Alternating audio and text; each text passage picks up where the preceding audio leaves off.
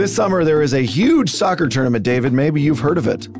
Unfortunately, the United States men's team did not make it, Oh. but Iceland did. Yeah. And since we can't cheer for the U.S. this summer, David, let us raise a glass of Reyka vodka and cheer for Iceland. Go to Reyka.com, R E Y K A.com to get Team Iceland gear and find a viewing party near you. Real fans drink responsibly. Reyka vodka, 40% alcohol by volume, 80 proof, distilled from grain. Copyright 2018, William and Grant Sons, New York, New York. David, we're going to talk about Bill Clinton and James Patterson and their Me Too book tour. but first, I want to ask which famous thriller writer would you want to be your co writer? Does he have to be alive? No, I think I think the whole you have the whole history of The whole history? If I was gonna go, oof, this is really hard. I mean, listen, James Patterson, it would not be on my list, but I got to give him credit. He'd get it done for sure. Yes, he would Um, write like six books with you. Yeah. Um, whew, this is gonna sound like we're like aping the watch, but we have a lot of we have a lot of interests in common. Uh, George Pelecanos, as far as living guys go, is definitely up there on the list. Richard Richard Price. I'm not sure. but I'm not. It's high tone. Richard Price might be a little bit p- too ponderous, I think, for uh, uh, to to just be a co-writer. Um, you know, my old favorites are like Charles Willeford and James Crumley. I like those guys. Again, a little maybe too much of a stylist. I think I'm going to go with John D. MacDonald, one of Oh. my favorite, just like like you know, dime store paperback writers. Yeah, he wrote Cape Fear and a lot of other stuff, but he's really fantastic. I thought about Lee Child, you know, kind of Oh yeah, you know, unadorned and unsparing, but that's not really me. uh, Dan Brown, too religious. I've never thought about the sacred feminine in my real life. So I think I'm going to go with Michael Crichton. I'm oh, gonna I'm gonna fish from the uh, from the dead thriller writers. Uh, You know, it's sort of like stiff and kind of bland, but oddly effective. oh absolutely. Right, that's kind of what I go for, you know, in, in real life. Speaking of which, the press box, stiff and bland and oddly effective, is part of the Ringer Podcast Network. The Press Box is the media podcast where you're not allowed to call the Ringer an online media outlet. we are Bryan Curtis and David Shoemaker of the Ringer. The uh, our friend David, did you know this? Our friend Chris Suellentrop in the early days of Slate was called by a newspaper one online political wag when they quoted him. That's what I I love euphemisms. that's fantastic. I love I love this. Like I will not give this website the dignity of naming it.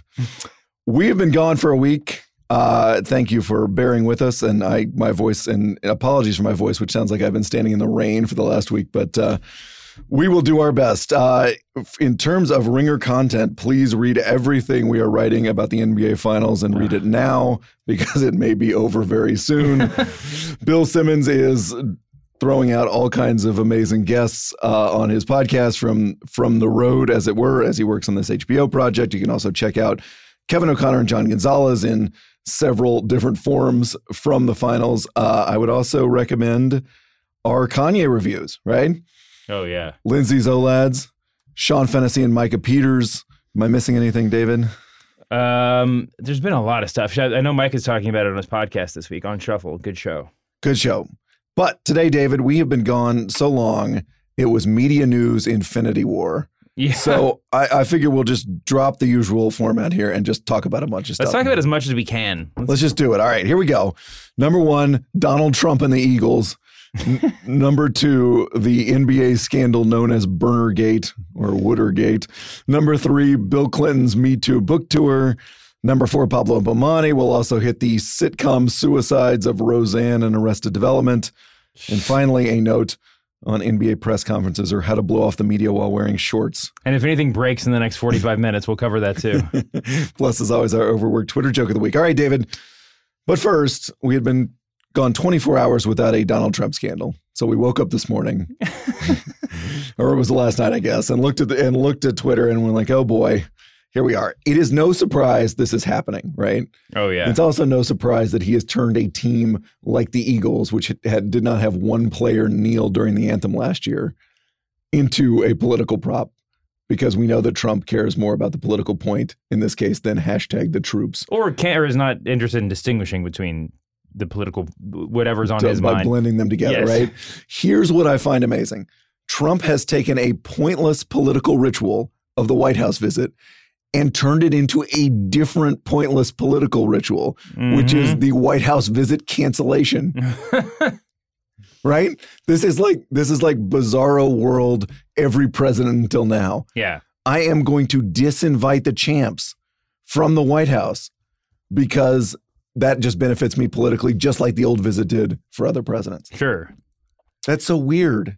Eh, yeah, I guess oddly effective in you know we'll Trump see. Fox News land. We'll see. I mean, I, f- I feel like having any sort of disagreement with the Philadelphia Eagles in any sort of traditional political landscape can't be seen. I mean, would never be seen as a positive. yeah, Pennsylvania also an important state. That's what I mean. I mean, In it's 2020, it's, right? It's a bit like it's you know the, the Eagles fans and Trump voters have a lot of uh, I mean have a lot of overlay. You know, have, have a lot of share a lot of common people, and the, and uh, yeah, I mean it's it, I, I, it's it's not a it's not a smart move. I mean, I just don't think Trump's uh, particularly you know like I said, he's not interested in the distinction between uh, Colin Kaepernick and literally every player on the Eagles.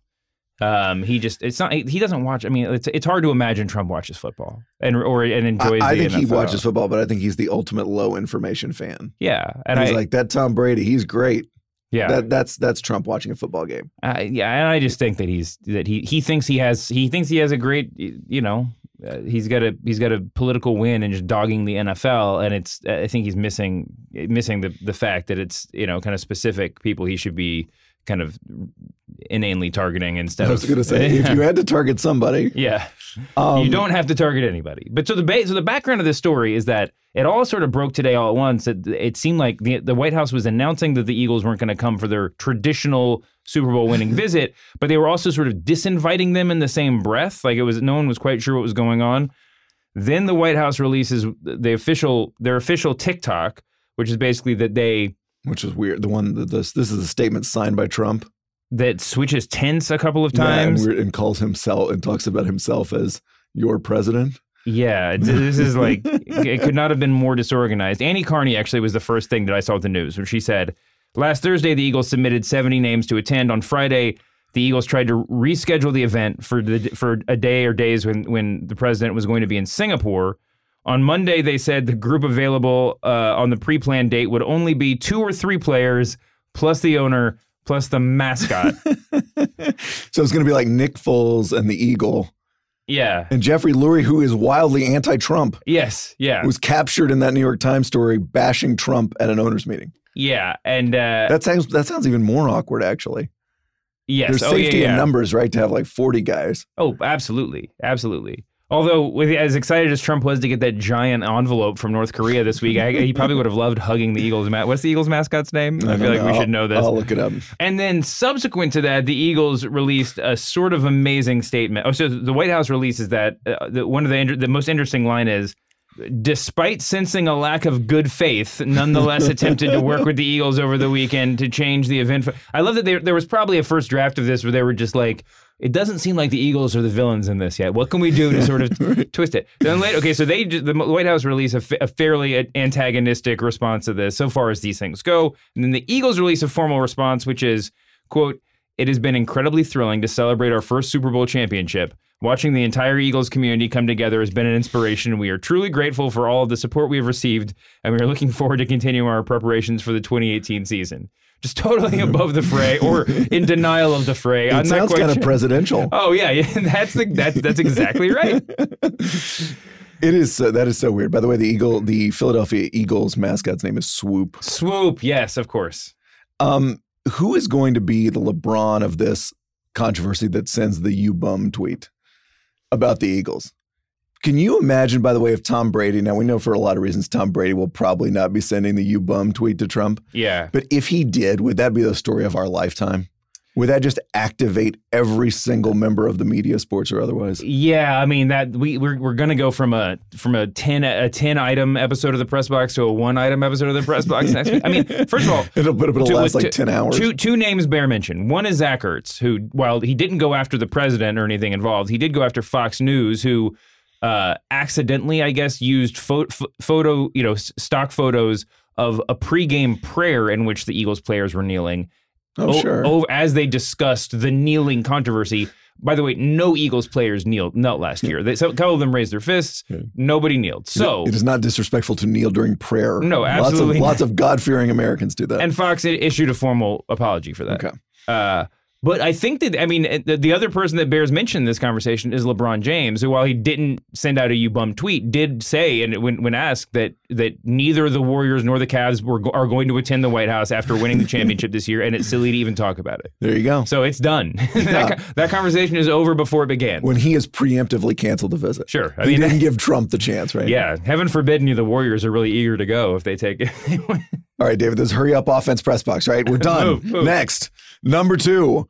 So last week I am on the set of the new Pablo and Bomani show yeah. on the East Coast. I'm reporting. I'm a Mr. Media Reporter man wearing a fedora Mhm. with a little thing that says ringer in it, and the headband there. And I'm sitting there, I'm ready, you know, take notes, capture the scene, as they say. And the whole A block, the first segment, is about the ringer story about Bryan Colangelo. And I'm like, oh my God. You know, on the one hand, you're you're nervous, you're excited to report. On the other hand, oh my God, this is now becoming a human centipede of is- content. Right, Here we yeah. go. This is this is sports media Yes. inception now. Go. yes, I am so excited. Here's what interests me about this. We've talked this story to death. Everyone else has for the last Mhm. couple of days. Why is this such a big story? I'm happy it is. I really am on the Ringer's behalf. oh sure. But I think in if I had told you this were happening before it was released, I think you and I might have both underestimated how big it was. I was sitting. I don't. I mean, at the, at the you know, I'm, I might be saying too much, but like I was, I was sitting in the office in which pub, the the publish button was pressed when this went live. Um, and you know, we were just kind of going over the last few things. I, as art director, and there was you know a, a, a staff of, I mean, people that, that Chris Ryan has, has spoken of, you know, has has thanked in, in the his podcast and and everything else. The kind of core staff that was making the last all the final tweaks and and the decision to print. And there was a minute where Chris and I, and I think I think our copy chief Craig Gaines were just kind of said, "I wonder if this will just be nothing." yeah. and we could kind of talk ourselves into it, you know, like because it because it, me- it like you're so in the weeds, and we and this this story, you know, and I was not intimately involved in the production of it, but this is the sort of story where you have to work really hard to stay out of the weeds, right? To look at it from every angle as you're going along, Absolutely. and um, and but at that point we were all just kind of you know you just talk it to death, and you're just like at that point eh, we had kind of gone through the you know gone through the the the mirror and come back out the other side that we were just like yeah maybe it'll be nothing you know maybe it'll just be a funny story it'll get a couple of likes on reddit and that'll be the end of it um that said i don't think any of us believe that but we like entertain that possibility it, it is it is it got and then it was way bigger than anybody could have thought Oh my gosh. I mean, it was just that night. And again, I'm so sitting in a hotel room and it was just like alarms going off, people calling me. Again, who had Mhm. no no role in the production of it at all. there's a lot of that around the ringer Credit to first of all to Ben Detrick. Uh, don't want to don't want to diminish it at all. It just strikes me. I mean, one we we've had a conversation on this pod before about NBA Twitter, right? yeah NBA Twitter, you just you just chum that water, right? And Mhm. NBA Twitter gets excited. This is a big story. I think another part of this that's so fascinating to me. There's obviously the hinky Colangelo stuff, yeah which is mostly as it relates to the story, just like the greatest of all conspiracy theories at this point. Yeah. I think the other thing is though that people like Woj create this atmosphere in NBA reporting where everything is off the record. It's all sources say, right? Mhm. It's all this, you know, there's this whole, you know, backstage element of the NBA where all the really exciting stuff happens. yeah Then you get a piece like this that just reveals just a little bit of the curtain, right? Mhm. And you're like, and everybody's like, oh my gosh, right? This is this is the world I've been led to believe exists. And here it is. Here's a tiny window into it. And it just blows people's minds. It yeah fits like if the word is stylistically, aesthetically with what we kind of Uh-huh. conditioned ourselves to think NBA reporting is. Yeah. Yeah I- something like that. I mean, uh, specifically to Woj, I think that the piece was buoyed uh, pretty significantly by the fact that he jumped in really quickly with a couple of tweets, one of which said, you know, the biggest problem Colangelo is going to have is that whoever is tweeting this stuff is revealing a, pr- a point of view that Colangelo has himself, you know, uh, uh, uh, Said he's- privately, Said yeah. privately, yeah. Um, and I think that that that work. I mean, it's it's interesting to look at the Woj tweet on another level. I think that you're right about NBA Twitter. That's really significant, but it's also the uh, what, wherever, whatever the ringer's place is in this ecosystem, that it was sort of that we sort of um, and the, the ringer and the story and whatever else that this could have just been if this had popped up on NBA Reddit, then then Woj wouldn't have commented. Everyone else, you know, all these other basketball writers would have been making jokes all night. Totally. But that there was, you know, that we sort of legitimized it enough so that Woj had to respond. Everybody sort of saying, "Well, here's what my point of view is based on my sources." Then Sports Center's covering it, and it just everything snowballs. This is the deep state of the NBA. Yeah, absolutely. No, that is that is the appeal here. It's really it's it's really nuts, and I think yeah, getting into I mean the fact that Woj uh, dignified it was one thing. The fact that he, but and I don't mean this as a knock, but the fact that he, you know, that his first response was, "Oh yeah, there's a lot of stuff I'm not telling you." I know. Oh, what? yeah. Um, and there's and everybody and every reporter does that, and there's lots of reasons for it. I mean, you can be the greatest, you know, information nihilist out there, but there's still things you're going to sort of back pocket, you know, for fear of uh, repercussion or or just for lack of sourcing. I want to be an information nihilist someday. Yeah, that's something to aspire to. It is amazing, and also I think the um, you know then the statement from the Sixers the next day saying it's an investigation, yeah. right? There was sort of a you know a couple of sort of denials that night, mm-hmm. And then the next day of we are investigating. Yeah, meaning which essentially means this is something. You know, this is this is a thing. Uh-huh. You know, it's going to go somewhere. Yeah. And the answer isn't going to be, uh, the answer almost certainly is not going to be, we had nothing to do with it. You know? It's very, I mean, but it's very rare that you have a situation like this when there's like a PR problem and like a, a political, so kind of internal political problem that, I mean, it's not rare, but they're, they are, I mean, the Sixers are in a really weird position of having to deal with this, not just from a outside perception standpoint, whether or not this is true, how it affects whether this is actionable, you know, whether, how this affects, you know, the the perception of the team, but also like just functionally, some of the stuff that was in some of those Twitter timelines makes it really hard for someone like Colangelo to do his job if, in fact, you know, it's yeah. tied back to him. And I felt like Joel Embiid's tweets brought that home, mm-hmm. right? Because when he jumped in that night, that brought in the oh my gosh, you you can't just deny this and then we move on. No, right? And, and, and he Embiid, is saying, uh, you know, in not so many words, that this isn't going to work. And, right? and and Embiid's presence, I should have mentioned him earlier, was just as every bit as significant as Woj and, and you know the sort of power players ESPN, because there are a lot of these stories that don't that we don't see any evidence that this is trickled down to the to the actual you know rosters of teams as poli- as not politically as as as socially social medially active as some of these players I mean as many many most players are now there's still a lot of these a lot of stories that just you don't see any any clapback on unless it's directly like fill in the blank is a is a you know onus to their team and they'll just be like lol you know? Right but that's that's the all-purpose. Like, yeah, but but I'm aware of this. But it, the fact that Embiid engaged in the, the very Joel Embiid basketball Twitter level of just sort of you know just you know guffawing at it and making other, making his own jokes that that changed the narrative too. Yeah, absolutely. Also, Colangelo being the the not the enemy of the process, but the the guy who flattened out the process, right? Who inherited Sam, what Sam Hinkie did, right? That just activates NBA writers and Twitter people in a specific way, right? Colangelo is not in a good. I mean, yes, he he's got to be the like, with the exception of maybe like Vlade Divac, but he, but Vlade's at least got like got some, you know, comedy on his side, you yeah. know, and people are inclined to like him just for a lot of other reasons. Um, Colangelo is in the most just uncomfortable situation of any GM because of, I mean, just in terms of basketball Twitter, in terms of the way that basketball media works right now. So on the one hand, you could see why you know this insecurity would get to you, but on the other hand, it's like you you know you, he's just a sitting duck for this kind of story in some ways. All right, David. Now it's time for the overworked Twitter joke of the week, or two weeks in this case, where we celebrate a gag that was so obvious that all of media Twitter made it at exactly the same time. A little catch up, a little fast forward for you here. All right. The Washington Capitals are up 3 1 in the Stanley Cup finals against the Las Vegas Golden Knights. Are you aware that this is happening? Vaguely. Uh, dimly, yes. Vaguely, yeah. yes. So it was an overworked Twitter joke to say, quote, so the Stanley Cup finals will pit Sin City, a den of vice and corruption where the worst of the worst gather against Las Vegas. kind of a nice little hey there. I like it. Well, I got that from Mark Giannotto, Chauncey Talese, John Soloway, and Jeremy Montgomery. All those people sent me that joke.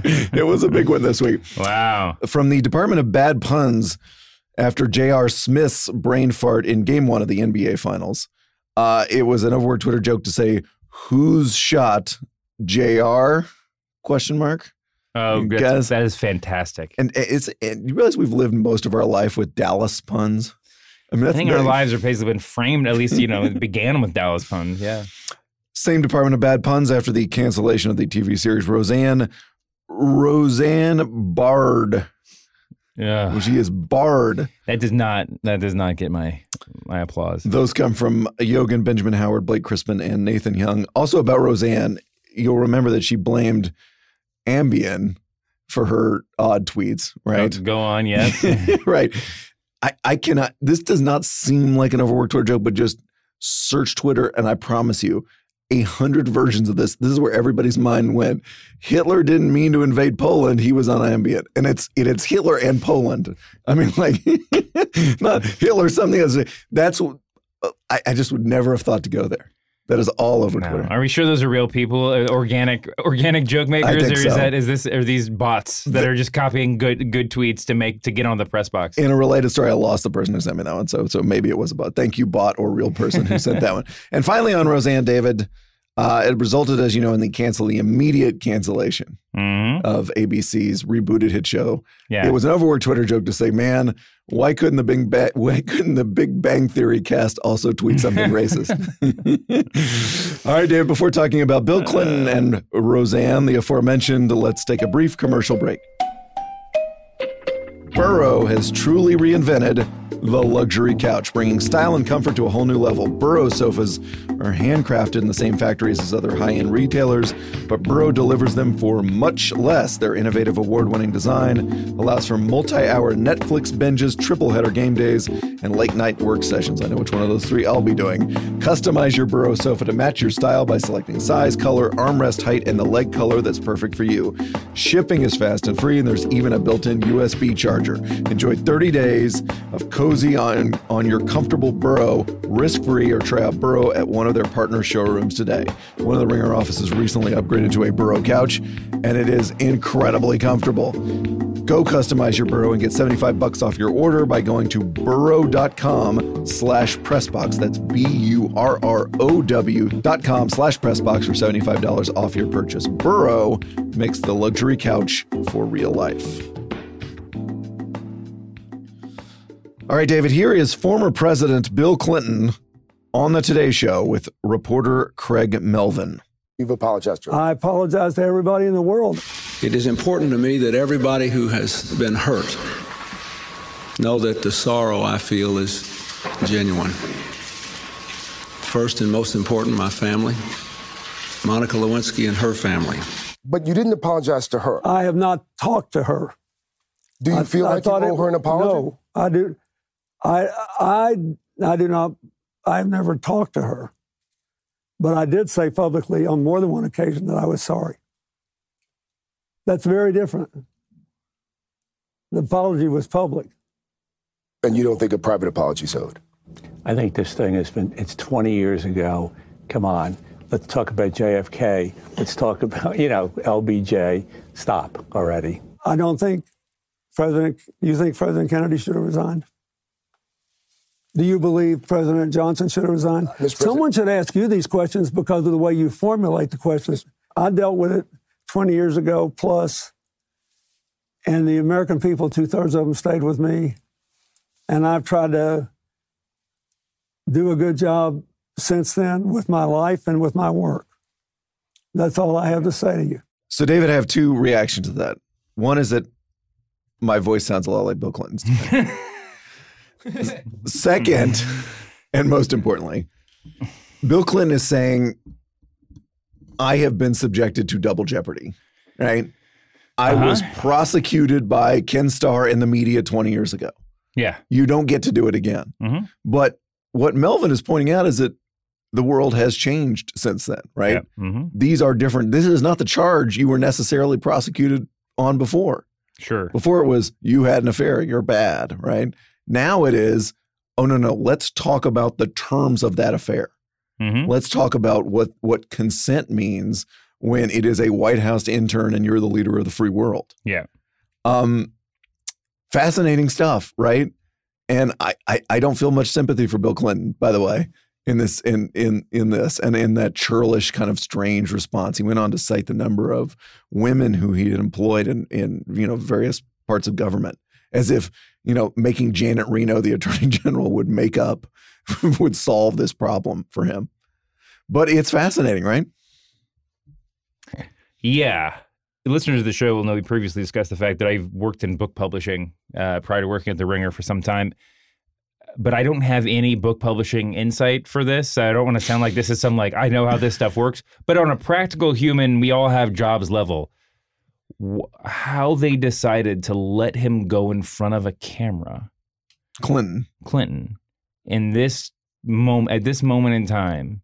Well, that full stop. But also, if you're determined to do it, because any you know the most like lightweight interview, whatever situations, if if he if he if they stick exclusively to like parade magazine covers and stuff like that, sure. But like, but even, but how do you not how do you not know this is conceivably coming? so Brian Stelter said in his newsletter that they were ready for Lewinsky questions Uh huh. I think they weren't ready to be pushed perhaps at to this point about it or to come in because what he said was if you notice kind of what he said is he's not he's upset about the way the question was asked i think Yeah. right that's that's the uh that's what was so interesting about it. It's not you know in the era of me too do you think about monica lewinsky differently right? Mhm. he's being you know he specifically asked did you apologize to Mm-hmm. her did you have a, like a conversation with her? And he says no. He, he says yes i did which is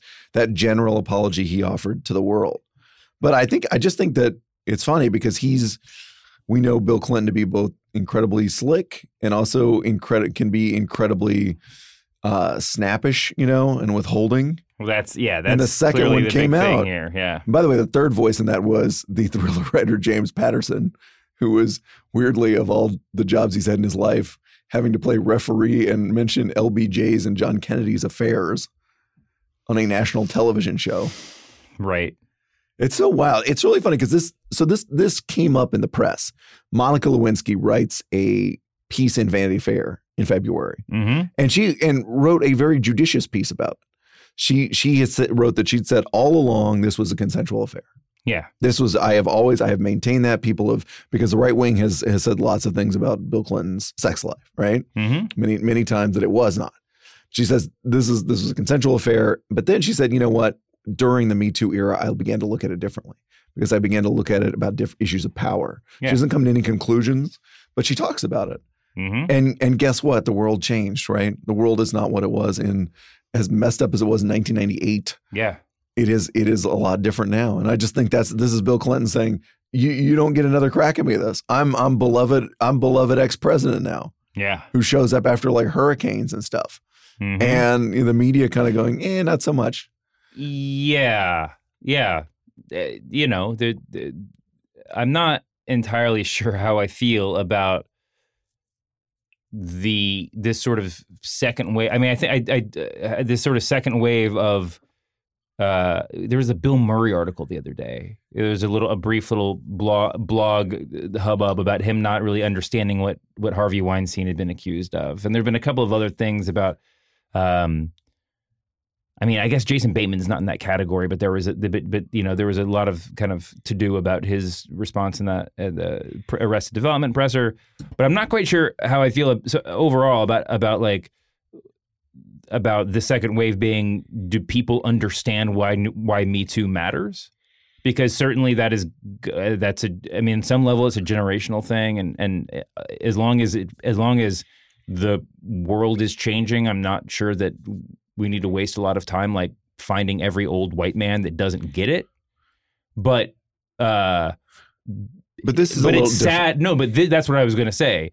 It's deeply saddening for someone as theoretically thoughtful as Bill Clinton and who is an integral part of this story uh, to have not thought deeply about it enough to ha- have this be his response.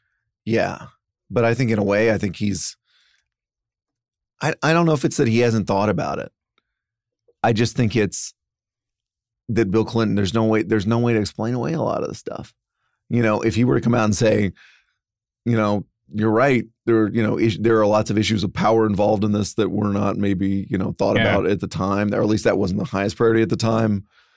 I I recognize what I did was wrong on that level too, not just to my marriage, you know, which was essentially the grounds he was apologizing for the first time, Yes. right? Or uh, dragging Monica Lewinsky into the spotlight, which is kind of what he was. about. And and by the way, reminder: Bill Clinton settled a sexual harassment lawsuit while he was president of the United States for a lot of money, for like Mhm. eight hundred fifty thousand dollars, if memory serves. Right?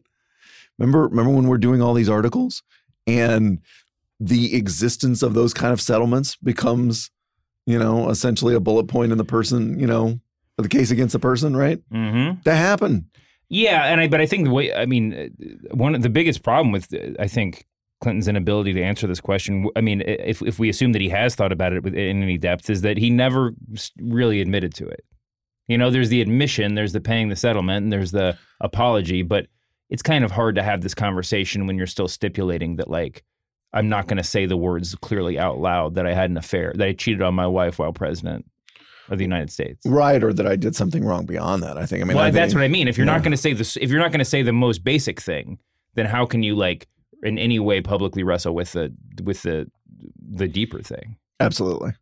And it's it's really strange. I mean, I do think we're gonna. I do think there's whatever the second wave of this is. The second or third wave is going to be reconsidering people who went through a scandal at some other point in their lives, right? Or may, and maybe got through it under under very different media terms. Now having to talk about it or face it in a different way. I think that'll be sort of a fascinating. I mean, we've seen that some with Polanski and and Woody Allen, although that conversation is sort of ongoing. yeah, Woody's a good. I think Woody's a good example. Um, and even there's you know at the very beginning there were stories of of people who, um, you know, actors who were, who- where all the accusations were way back when. Um, but but that most of those were was new information. Yeah, I think you're right. Woody Allen's going to be is an interesting one that's going to be sort of litigated moving forward. All right, David, hurry up offense. Topic number four High Noon, Pablo and Bomani. Yeah. I am I have extracted myself from the production. I've written a piece. My mind is my mind is is is full of this stuff. Have you watched the show? I've only watched clips. I haven't watched the whole thing. what yet. did you think from the clips? Um, I mean, I think I was a little bit. I was. Uh, I had read your piece and read and read a lot of reaction um, online and and you know in the Ringer Slack channel. Um, so I think it was like I was. I was less. I wasn't. I certainly wasn't caught off guard by the camera work. Um, which which is the thing that the keeps coming affair? up. Yeah, exactly. Um, but I liked. I I think overall I really liked it. Now I like both Bomani Jones and and Pablo Torre. Uh, I've met Pablo once or twice, but don't know him in any in any depth. I've never met Bomani Jones, but the but uh, I've always thought that I've always liked Pablo's TV presence a lot. Bomani's appear he, he's a different sort of personality depending on what show he's on um, and the way he's being shot. And I thought that there was a way in which the this show managed to capture his the best side of him, his very human side, his very you know, is he didn't there. I don't know. They managed to do a talking head show that didn't feel like like overly um uh I don't know, just overly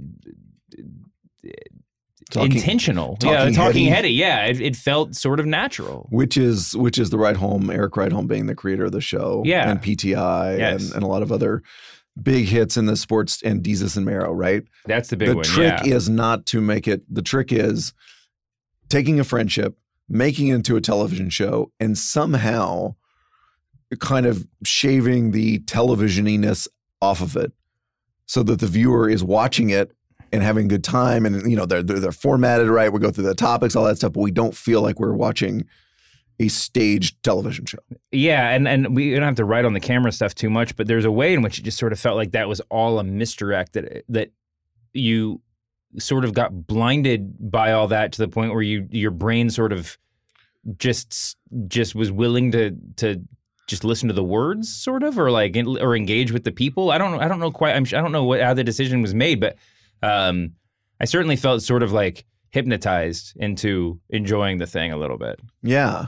It's funny too. I mean, I think um, to your point about Bomani is really interesting because one word I heard a lot from multiple people while reporting the story was that he was They're trying to soften him in a way. And I think that what what that means effectively is just make him more comfortable on television. Mhm.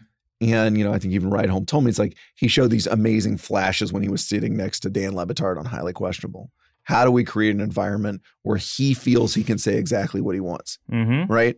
He feels like on the radio show, which he would, I think, describe as the purest form of Bomani or on his podcast, he feels like I can just go, right? It's exactly what I want in the amount of time. Television's a little bit different, right? It's a little shorter, it's a little more constricted. Mm-hmm. And I think one of the goals of the show was to do that. The big question that just interested me was how you translate a friendship to a TV show. You know, Yeah. you and I had an extremely low level version of that on this podcast. Yeah. You and I have been friends since we were 14 years old. Then we Mhm. sit down and it's like, we cannot have the conversation that you and I are going to go have on the park bench outside No. on a podcast because everybody will be bored and baffled and just, you know, completely confused as to why they're this is using up their time. Yeah. And that's essentially what Pablo and Bomani had to do. In Bomani's apartment in Miami, having these super in-depth, out there conversations that they both walked away feeling good about. And then it's like, now how do we make this into a TV show on ESPN that people will actually watch? Yeah, I think at the most. Ba- I mean, just talking about you and me, I think the most at the most basic level is how do you have, how do you how do you have a friend the a conversation between friends that that uh, omits all of the shorthand that's built up over the years, Totally right.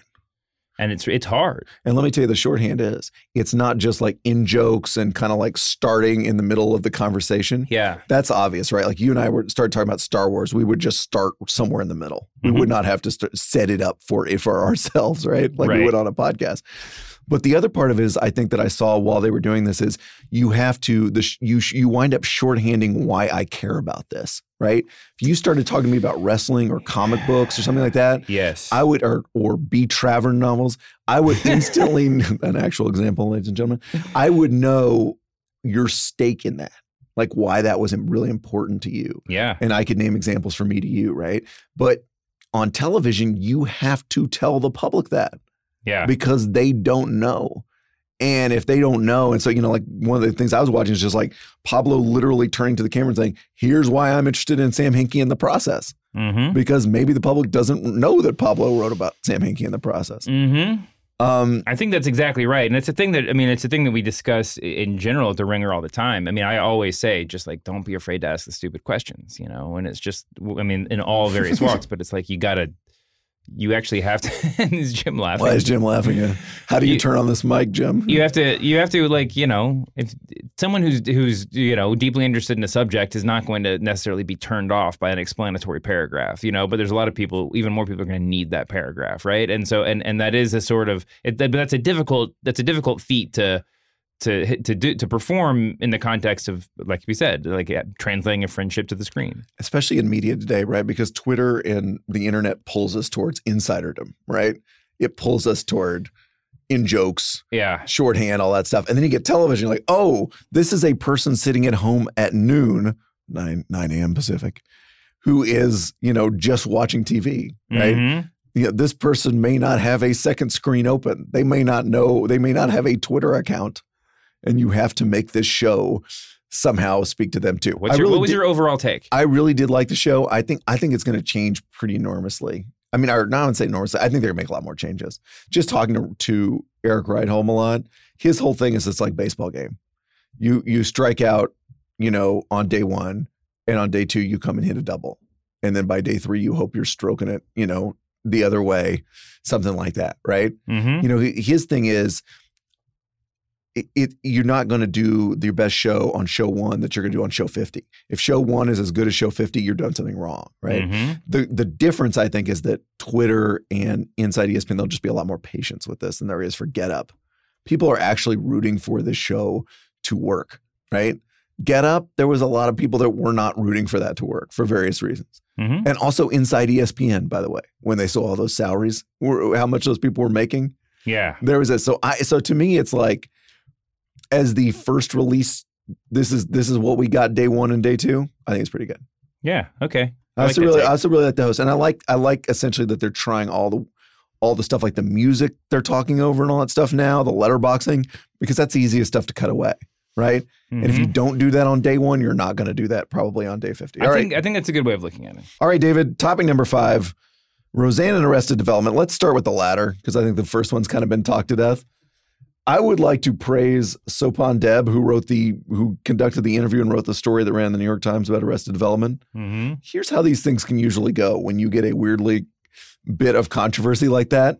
You look at your recorder and go, "Oh, I got that on my recorder." Now let's move back to Arrested Development Nostalgiaville because I know I'll have a tweetable news bit, right? Yeah. For my piece. I am probably guilty of that. Guess what he did? He went back in and just kept hammering that point home. And it turns out when you keep asking people questions, all the times we- we're about to talk about NBA press conferences, but when people are like, why did you ask the same question over and over again? Hey, guess what? Sometimes people keep talking. Yeah. And in this case, people were just tying themselves in knots. Well, sometimes you ask your you you you get lucky enough that other people that people in your interview group were asking each other questions too. they they weren't exactly sure what they thought of it either. Yeah, I mean, this is obviously This this is the this is the sort of answer to my question earlier about Bill Clinton. Like, how did they not prepare for this? It's clear that Jason Bateman prepared for this, but didn't prepare for the sort of like second the second act of it. Right. Um, Yeah. You know, we didn't we didn't discuss in Clinton with Clinton and, and Patterson that they probably thought whether or not it was negotiated, they probably thought they were walking into safe territory with Craig Melvin. I think so. Um, and and this is one where I think I don't whether or not they thought that they were walking the, the cast of Arrested Development was walking into you know safe territory. They that there that it would be dealt with.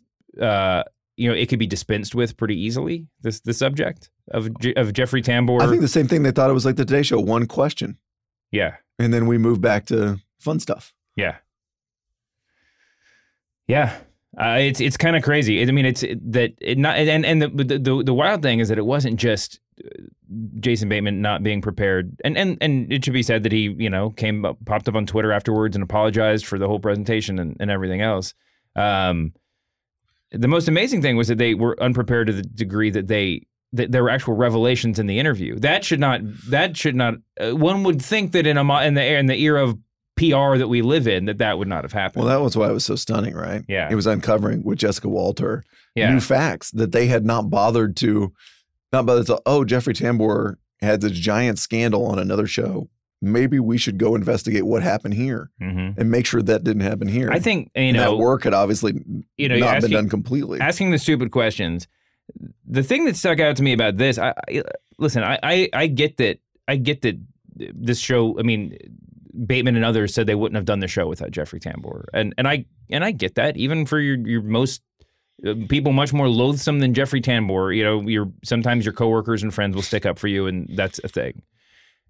I mean, of all shows, for it to be Arrested Development, where like Jeffrey Tambor was literally off screen in an attic for a lot of the show. Like it would have been so easy to do the show without him. Um, it's sort of it's it's even maybe more stunning that they brought him back for this. Um, I think, I think it was already taped, right? But when the or they were already. Oh, filming. was it? It was already filming. When well, still the but the but but it's you know it's it's no it's it's no you can't bring in Christopher Plummer uh, halfway through like you did with the uh, the Kevin Spacey movie to like recast the part. But you but this, but Arrested Development could have brought in actually, Christopher Plummer. actually, they probably could have pulled that off. it That would have would've been hilarious. Uh, I'll just say one thing about Roseanne before we move on, because this is always this is always kind of blows my mind. Obviously, she was fired most directly for the Valerie Jarrett tweet. Valerie Jarrett being former Obama White House official, who she said was as if the quote Muslim Brotherhood and Planet of the Apes had a baby, which was an objectively racist thing to say. She also tweeted about George Soros Yes. being a Nazi who turned in his fellow Jews and stole their wealth Yeah. during the Holocaust. Do you think if she'd just done the Soros thing, she she still have a show? Well, What's the line? yeah, I think I think she I like think she everything was kind of objectionable. I think that, um, well, number one, uh, there are a lot of people uh, in the you know darker corners of the internet who believe that it's the Soros tweet that's actually what got her fired. Of course, the, the conspiracy theorists out there think that the Valerie Jarrett tweet was good cover because, but anyone that because anyone that slights George Soros is getting. Uh, you know, forcibly removed from whatever, and that and and they needed covered, but, but you know they want to keep that under wraps. That's crazy. But also, I think that Soros has this weird thing where he is this. In, he has an incredible amount of power in the conspiracy world. Uh, probably maybe more power than he has in real life. And I think most, I would say most, most people, but certainly most liberals, mo- or not liberals, not the right word. of of the of most human beings who would normally who would clearly be offended by her by her Planet of the Apes tweet um, don't know or particularly care who George Soros is, right? So I don't. I think, and and he almost exists as this sort of boogeyman to the far far right uh, conspiracy world, but also just like a fairy tale character to the rest of the world because you hear his name only almost in modern culture almost exclusively used in conspiracy theorizing. Totally. So it doesn't even have the relevance of like you're you're insulting this this real human being who didn't who was the opposite of a conspirator in Nazi Germany. Right. Um, I mean, that charge is breathtaking. yeah, but that's very. I mean, you hear that the other thing. lot. It's like 100. percent Well, it's like 99 percent of Americans. It's like the other thing is like this is incredibly racist Yeah. and intolerable. The uh, the other thing is is anti-Semitic and, untol- and intolerable. By the way, I mean it's just it's unbelievable. It's unbelievable. It's like they had they had many things to pick from. Let's say that. All right, David. Before we go, NBA press conference theater. all right. Here is Mark Schwartz and LeBron James having a polite back and forth after J.R. Smith forgot to shoot the ball in Game One of the NBA Finals. LeBron, Mark Schwartz, ESPN. From listening to everybody's reaction to the play at the end with JR getting the rebound, there's still confusion about whether JR thought the game was tied or the way, or whether he thought you guys were ahead. From where you stood on the court and from talking to him after the play, what what's your reaction to it? What's your version? What do you mean? What's my version? Well, did he think that the game was tied, or did he think that you guys had it salted away, How do I know that? or did you discuss it at all with him at the end of the play? No. They asked me if I talked to Jr. about it. I said no already. I knew it was a tie game. We met, we, we was down one. Um, George Hill went up. He made the first one. We got the offensive rebound. You know, I thought we were all aware of what was going on. That's my view. So I don't know what Jr. was thinking. I don't know the question that you're trying to ask. I was just trying to see if you you knew exactly what his state of mind was. Did he think that you guys had it won, or did he think he was trying to make a play? Not sure. What do you mean I'm not sure? No, I don't know his state of mind. Did you know if he knew the score?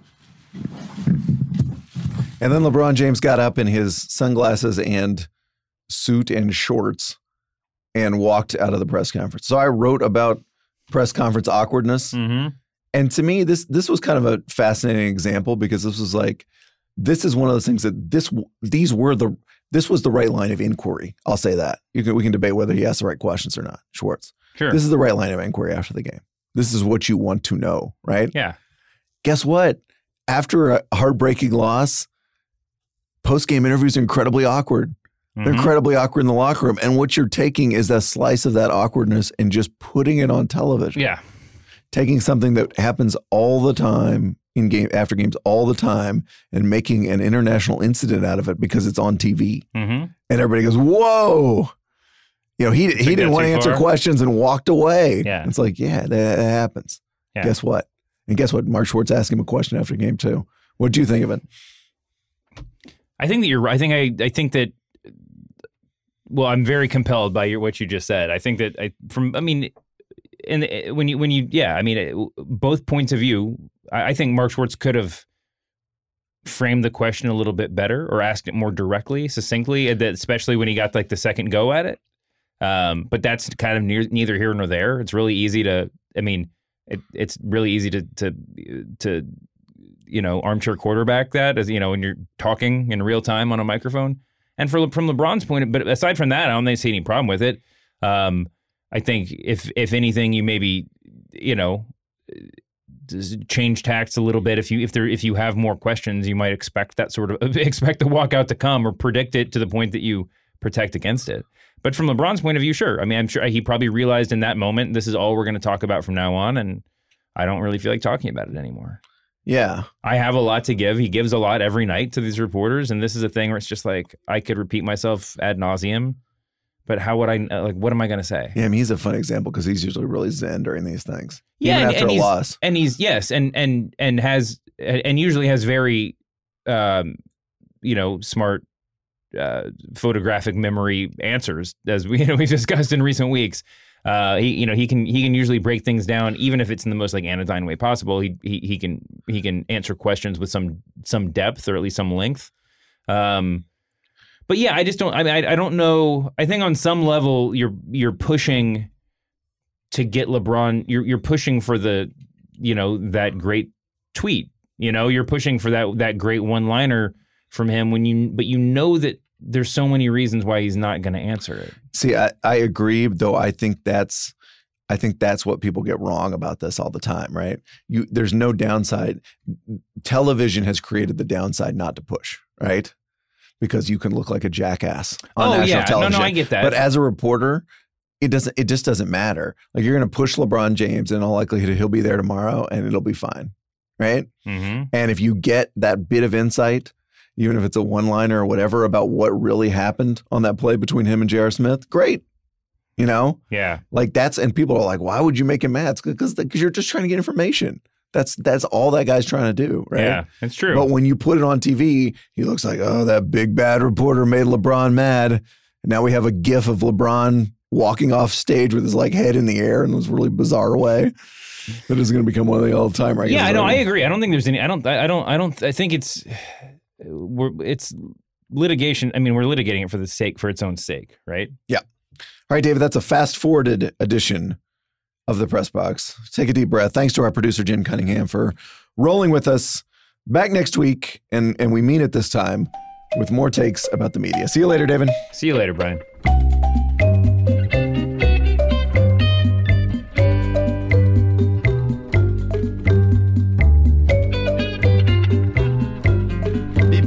Tomorrow, guys. Be better tomorrow.